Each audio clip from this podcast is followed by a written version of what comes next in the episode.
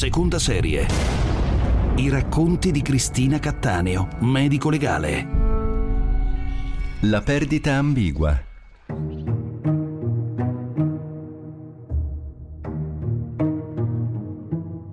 L'esigenza di identificare i nostri morti è atavica, di poterli toccare per accertarsi che veramente non ci siano più, di dare loro una sepoltura o dire addio, insomma di accudirli un'ultima volta. Fu così per gli uomini di Neanderthal. È stato così per Priamore di Troia ed è così anche per il diritto internazionale umanitario e dei diritti umani. Sono ancora troppi i cadaveri non identificati sul territorio italiano ed europeo.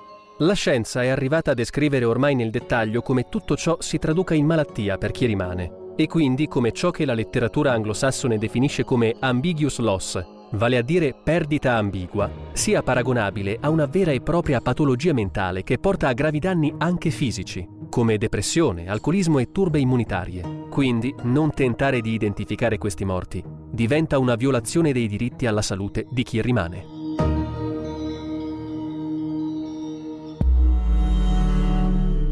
La perdita ambigua termine coniato dagli americani come ambiguous loss, eh, è la malattia che eh, noi provochiamo quando purtroppo non identifichiamo i morti, è la malattia che provochiamo nei viventi.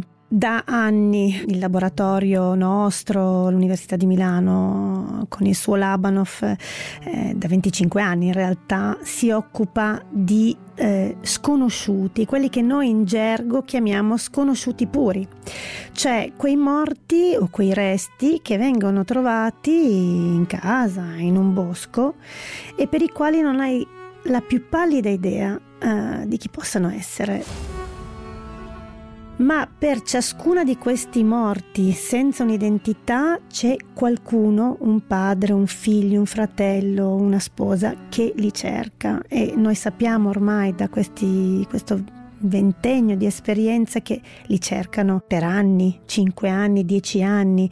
Noi abbiamo incontrato parenti anche dopo 20 anni che non trovavano più il padre, ancora la disperata ricerca da tanto tempo lo, lo, ribadiamo, ma bisogna ancora ribadirlo, temo per molti anni, identificare i morti è importante, fondamentale per la salute mentale dei vivi.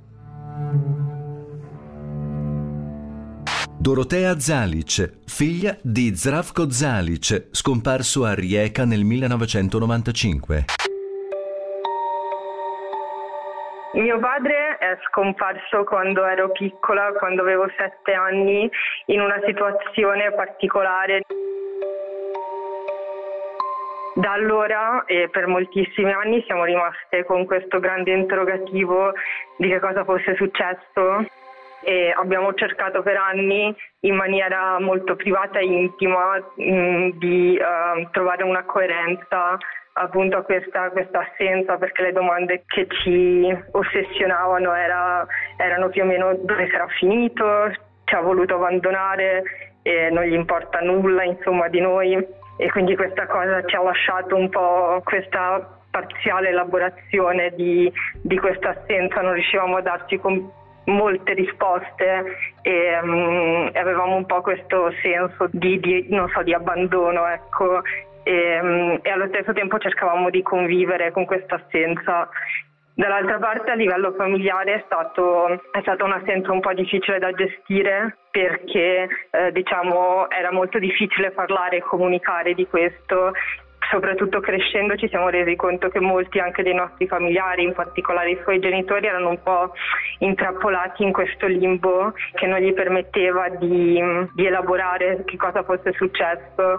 E ho sempre molto forte l'immagine di mia nonna che eh, guardava dalla finestra ogni volta che sentiva una macchina parcheggiare sotto casa ed era per noi palese che in realtà era la sua speranza che, eh, che, che fosse lui. E quando finalmente siamo riusciti a, a, darci, a, darci, a trovare una, una, risposta che non era esattamente quella che comunque avremmo voluto, e, um, in realtà si sono sciolti tutta una serie di nodi, probabilmente anche a livello familiare.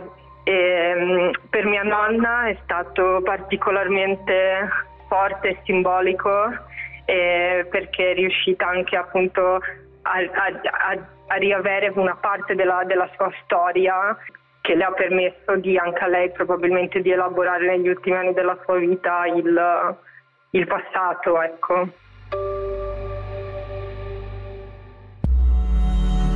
Noi abbiamo iniziato nel 95 a fare un battage mediatico eh, con dei compagni di, di, di, crociata, chiamiamola così, che abbiamo trovato per strada, eh, come Penelope, l'associazione Penelope che si occupa appunto degli scomparsi eh, e dei parenti degli scomparsi, con alcune trasmissioni che all'epoca erano molto dedicate alla causa dei cadaveri senza identità, per esempio chi l'ha visto, e con molti colleghi stranieri, perché questa realtà è, è, è internazionale, c'è questo problema c'è in America, c'è in Europa, eh, ma di che numeri stiamo parlando? Sono numeri eh, molto molto alti. In Italia eh, le persone, probabilmente italiane, che rimangono sepolte senza un'identità e con qualcuno che li cerca ancora sono migliaia. In Europa i numeri sono difficili da, da, da identificare, però eh, a Parigi ogni anno mille persone, pare che mille persone vengano sepolte solo a Parigi senza un nome. È una realtà enorme, quasi un'epidemia eh, che va sanata e quindi in questi anni abbiamo fatto eh, questa battaglia fino ad arrivare a un'interrogazione parlamentare nel 2007 che ha portato all'istituzione di un ufficio che pochi, pochi paesi hanno, che è l'ufficio del commissario straordinario eh, per le persone scomparse. Silvana Riccio, commissario straordinario del governo per le persone scomparse. Questo ufficio è stato creato nel 2007 ma solo nel 2012 una legge ha riconosciuto, diciamo così, ha regolamentato e ha disciplinato quali sono le attività dell'ufficio del commissario eh, in relazione appunto al fenomeno delle persone scomparse. Si parla di 61.000 circa scomparsi dal 1974, che è la data di istituzione eh, dello di questa banca dati della polizia da cui il commissario attinge i dati per la sua elaborazione, fino ad oggi. La maggior parte degli scomparsi appartiene alla categoria dei minori e in particolare ai minori stranieri non accompagnati. Accanto a questa attività c'è un'attività forse ancora più sconosciuta, che è quella del eh, registro mm, dei cadaveri, diciamo così, dei corpi senza identità perché è un po' l'altra faccia eh, della medaglia del fenomeno degli scomparsi, in quanto si è riscontrato che molte volte una persona scomparsa viene eh, fortunatamente, non in tutti i casi, ritrovata eh, come cadavere. E a questo punto parte ovviamente una collaborazione fra gli uffici di medicina legale, le procure le forze di polizia, attraverso anche dei protocolli operativi che sono stati firmati.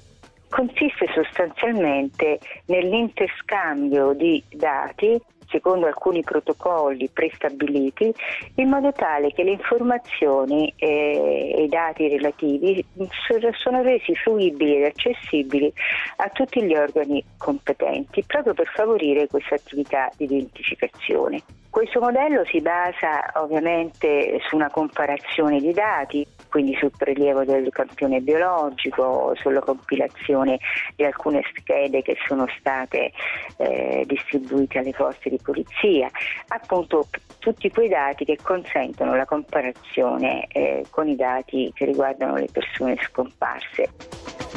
Molto è stato fatto, però la strada è ancora in salita. Per i PM, per i medici legali stessi e forse anche per la società non viene percepita come fondamentale e urgente questa questione, anche se sappiamo molto bene che le conseguenze del non identificare sono logoranti, devastanti. Marzia Marzagalia, referente servizio di etnopsichiatria, ospedale Niguarda di Milano c'è una ricaduta sia a livello psicologico pesante, eh, ma anche a livello psicosomatico e anche proprio a livello invece poi somatico puro. Ovviamente le ricadute, come è intuibile dal punto di vista dei sintomi nostri, eh, quelli più squisitamente legati alla sfera psichica sono la difficoltà a prendere sonno, che è presente in quasi tutte le persone, la presenza di incubi che sono molto frequenti ehm, che, e che spesso hanno un contenuto traumatico relativo proprio alla persona scomparsa questa paziente che eh, racconta la presenza continua di questi incubi in cui ricorre la figura dell'amica persa durante il viaggio migratorio. Amica che in un qualche modo nell'incubo pare addirittura quasi accusarla di non essere stata salvata. Quindi questa cosa poi si porta dietro ovviamente la difficoltà di tollerare anche i sensi di colpa rispetto a tutto questo. Eh, alcune volte vediamo la difficoltà da parte di queste persone di distinguere con una certa chiarezza quello che è il contenuto del sogno, dell'incubo, cioè il contenuto onirico, da quello invece della realtà in cui si risveglia. E questa è una situazione molto simile a quella dei flashback che eh, sono ricorrenti in quasi tutti i pazienti che hanno subito esperienza traumatica e noi sappiamo che i flashback causano ai pazienti la eh, riattivazione, la riattualizzazione del trauma, no? in, cui la, in, cui non c'è più una netta distinzione tra il presente e il passato, tra la realtà attuale e il ricordo, perché il nostro cervello come dire, rientra completamente nello stato precedente senza più riuscire ad avere una scansione temporale degli avvenimenti. Poi abbiamo, se parliamo della sfera psicologica ovviamente la deflessione del tono dell'umore, questo stato di tristezza, questo stato di incapacità appunto a come dice un grandissimo scrittore che è Ishtam, Isham Matar, che è un, scrittore libico, ad avere una grammatica eh, dei tempi, dei verbi per collocare gli, avven- gli, avvenimenti e la persona che si è persa, perché la persona non c'è, ma non sappiamo se non ci sia definitivamente ci sia ancora. E questo esserci nel non esserci crea una grande eh, confusione anche a livello proprio della percezione del tempo e come collocare le esperienze nel tempo mentre qui siamo in una, in un, in una sospensione, in un limbo, vero, in un vero e proprio limbo, eh, in cui paradossalmente l'assenza diventa poi una presenza imprescindibile, perché il nostro lo studio che stiamo facendo, che abbiamo iniziato a fare, eh, le persone non smettono, di, i, coloro che restano non smettono di cercare coloro che non, non trovano. Per anni vanno avanti, per alcuni diventa la ragione di vita e quindi mh, con tutto quello che questo può significare. Corpi. Logica, spazio, tempo. Modul Block, l'evoluzione del magazzino. Vi presenta Corpi. Corpi, seconda serie. La perdita ambigua. Il problema si è acuito enormemente negli ultimi anni a causa delle decine di migliaia di migranti morti nel Mediterraneo e sepolti senza un nome. Anche questi hanno famiglie che li cercano e che hanno bisogno di sapere, per non entrare nel limbo letale della perdita ambigua. Il fenomeno migratorio dell'ultimo decennio, ma molto di più, ha portato una nuova luce al, al, problema dei cadaveri senza identità, perché siamo di fronte al disastro forse più grande di natura, chiamiamola pure umanitaria, eh, del secondo dopoguerra, eh, in cui sappiamo che decine di migliaia, sono almeno 30.000 nel canale di Sicilia, ma probabilmente molti, sicuramente molte molte di più, le vittime di chi cerca di scappare eh, dall'Africa o dal Medio Oriente arriva eh, in Europa, per arrivare in Europa. Oltre a questa tragica fine, eh, sono vittime eh, anche dell'oblio. Più della metà di loro eh, viene sepolto senza un nome, con tutte le conseguenze che abbiamo appena detto e che conosciamo fin troppo bene. Marilisa D'Amico, costituzionalista, prorettore ai diritti dell'Università Statale di Milano. Il problema dell'identificazione dei cadaveri nel Mediterraneo e in particolare dei corpi dei migranti che vengono dispersi è un problema che ha due facce. Una faccia è la difficoltà di recupero, ma la faccia diciamo più importante è quella dell'assenza di una normativa. Quali sono i principi costituzionali dietro a questa lacuna di norme, che sono principi costituzionali fondamentali? Eh, e quindi io credo che appunto qui occorre che si legiferi, si normi, non si può lasciare questa situazione eh, così eh, con questo vuoto. Perché? Perché abbiamo in ballo i principi più importanti della nostra Costituzione, l'articolo 2 che riguarda la dignità delle persone, l'articolo 3 il principio di uguaglianza, cioè la differenza fra il diritto a una identificazione, a un nome mh, a seconda di dove mi trovo, in più ci sono poi tutta una serie di diritti che riguardano il, i familiari, perché noi sappiamo che anche il fatto di, dell'incertezza appunto di una morte può provocare, a parte problemi di tipo eh, economico, successorio, ma soprattutto può provocare anche problemi psicologici gravi e turbamenti, cioè la possibilità comunque di un'identificazione è una possibilità che riguarda il diritto di chi è morto, ma il diritto di, di chi ancora sopravvive.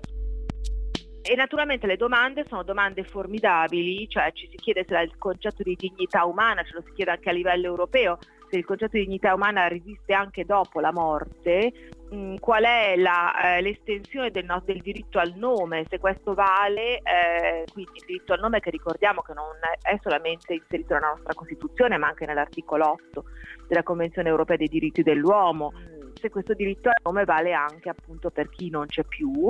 E soprattutto quello che a mio avviso è abbastanza emblematico è il fatto che non si tutela adeguatamente una rete di relazioni che la persona scomparsa, che appunto non ha diritto a quel nome eh, poi eh, aveva e, eh, e, ha e continua ad avere anche eh, dopo la morte. Si tratta di problemi enormi, di problemi che però secondo me eh, ci fanno un po' vedere anche il volto, se vogliamo, disumano eh, della, dello stato della normativa attuale non solo in Italia, perché attenzione, l'Italia è uno dei pochi paesi, forse l'unico, che poi ha proceduto a, di- a identificazioni complesse, anche numerose. Problema di, questo, di, questi eventi è che siamo di fronte a un disastro che sì, è vero, è diluito nel tempo e nello spazio, molti morti arrivano a botte di 20, 50, 100 corpi, un po' a Malta, un po' in Italia, un po' in Grecia, eh, però è sempre un disastro, bisognerebbe sempre trattarlo come tale. Eh, il primo comandamento del medico legale è c'è un disastro aereo, così come abbiamo fatto con l'Inate e con tante altre evenienze, eh, si parte. Il ruolo del medico legale è quello di partire, di restituire l'identità a questi morti o a questi resti. E questo non succedeva per questi morti, per questi in gran parte non succede ora, però l'Italia in qualche modo si è mossa in un periodo magico eh, ed è diventata l'unico paese, uno dei pochissimi paesi che ha cercato di fare qualcosa. E questo è successo con il eh, grandissimo incidente, naufragio del 3 ottobre 2013, dove morirono circa 400 persone, prevalentemente eritrei e siriani, e non si muoveva nulla, malgrado il fatto che i cadaveri fossero stati esaminati dalle polizie scientifiche, i prelievi fatti per la genetica, eccetera. Non succedeva nulla per cercare di identificare, perché ricordiamoci che per identificare i morti bisogna raccogliere raccogliere i dati sui morti, ma bisogna anche raccogliere i dati che noi chiamiamo in gergo antemortem, cioè i dati che servono dal DNA all'impronta digitale alla fotografia del tatuaggio che ti portano i parenti, questi dati che servono per poi confrontare con i morti per restituire quel nome a quel morto. Ecco, questo non succedeva e allora con l'ufficio del commissario straordinario oh, delle persone scomparse, a un certo punto nel 2014 abbiamo detto proviamoci, perché tutti dicevano il leitmotiv era nessuno li cerca questi morti, sono impossibili da identificare, non sono come noi, tra virgolette. E quindi abbiamo tentato ciò che tutti ci cercavano di dirci di non fare e abbiamo provato attraverso degli strumenti con pochi mezzi, nessun mezzo, nessuno ha stanziato fondi per questa cosa. Abbiamo cercato di eh, trovare i parenti di queste persone a un anno di distanza e quindi sono state fatte delle call, degli appelli in tutta Europa attraverso le ambasciate. Chi cerca il suo morto di quell'incidente, venite a Roma, venite a Milano in determinate date, portate portate le foto, portate i parenti più vicini per la raccolta della genetica e cercheremo di restituire i vostri morti. Si sono presentate più di 100 famiglie. Mi ricorderò sempre di un padre che aspettava nel corridoio con la sua convocazione stropicciata in mano e stava vedendo in televisione, negli schermi che c'erano negli uffici di Roma, passare eh, le operazioni per identificare le vittime di un incidente aereo in Francia che era appena avvenuto. E mi chiedevo che cosa passasse per la sua mente pensando io ho aspettato un anno e forse non lo identificherò mai, mio figlio non lo troverò mai. E qui per questi, per gli altri, si muovono tutti. Ecco, questa è ovviamente un'enorme ingiustizia, un'enorme beffa e quindi con queste poche identificazioni, con questa quarantina di identificazioni abbiamo dimostrato che li cercano, i loro, i loro cari, questi parenti cercano i loro cari, hanno bisogno di certificati di morte per gli orfani rimasti ancora nei paesi di origine, per le vedove e eh, soprattutto è un loro diritto, è un diritto per la loro salute mentale. Fatto questo, chiaramente ora bisogna battersi per far sì che, che, questa, che questo successo continui e che non sia soltanto un episodio sporadico. La penultima intervistata arrivava da Stoccolma e aveva perso suo fratello, che viaggiava con la moglie. Arrivò con due DVD pieni di fotografie. Lo aveva sentito due ore prima della partenza. Faceva l'autista. Era stato da poco operato di un tumore alla pelle ed era guarito. Si notava ancora una cicatrice sul collo. Era cristiano ortodosso e portava sempre con sé una catenina d'oro nella tasca della giacca. Volle vedere le fotografie in nostro possesso, tutte. Prima i volti, che non riconobbe con certezza, poi gli effetti personali. Mi impressionò quando si fermò su una pagina che riportava soltanto immagini di frammenti di carta coperti da numeri di telefono. Questa è la grafia di mio fratello. Si soffermò sulla forma particolare dei 4 e dei 7. Ne sono sicura. Si mise a piangere quando notò il suo numero di telefono svedese, scritto nella stessa grafia. Milena Santerini, docente di pedagogia generale all'Università Cattolica Sacro Cuore di Milano e parlamentare delegata presso il Consiglio d'Europa. Nel 2017 in Parlamento, alla Camera, abbiamo approvato una mozione eh, sull'identificazione dei migranti deceduti nel Mediterraneo chiaro che il Parlamento era più che consapevole del dramma che si stava svolgendo eh, nelle, nei nostri mari e ha approvato la mozione. Noi eh, abbiamo impegnato il governo alla raccolta dei dati per l'identificazione dei corpi, poi a facilitare a livello nazionale la raccolta dei dati post mortem sulle vittime proprio per arrivare a una identificazione e poi quella dei dati ante mortem proprio per fare una infra- infrastruttura diciamo, eh, tra l'Europa e l'Italia e naturalmente anche a potenziare l'ufficio del commissario straordinario per le persone scomparse. Insomma, era un impegno al governo a prendere atto di questo dramma, di questa immane tragedia e di farlo in modo concreto. Si tratta di lottare ancora perché eh, sia concretizzata cioè il governo in qualche modo ha preso atto di questo impegno, il Parlamento l'ha approvata, tranne alcune parti politiche che non l'approvarono pur dicendo che la causa era giusta, ma non approvarono. E quindi noi abbiamo in mano ancora uno strumento eh, che ci permette di fare pressione.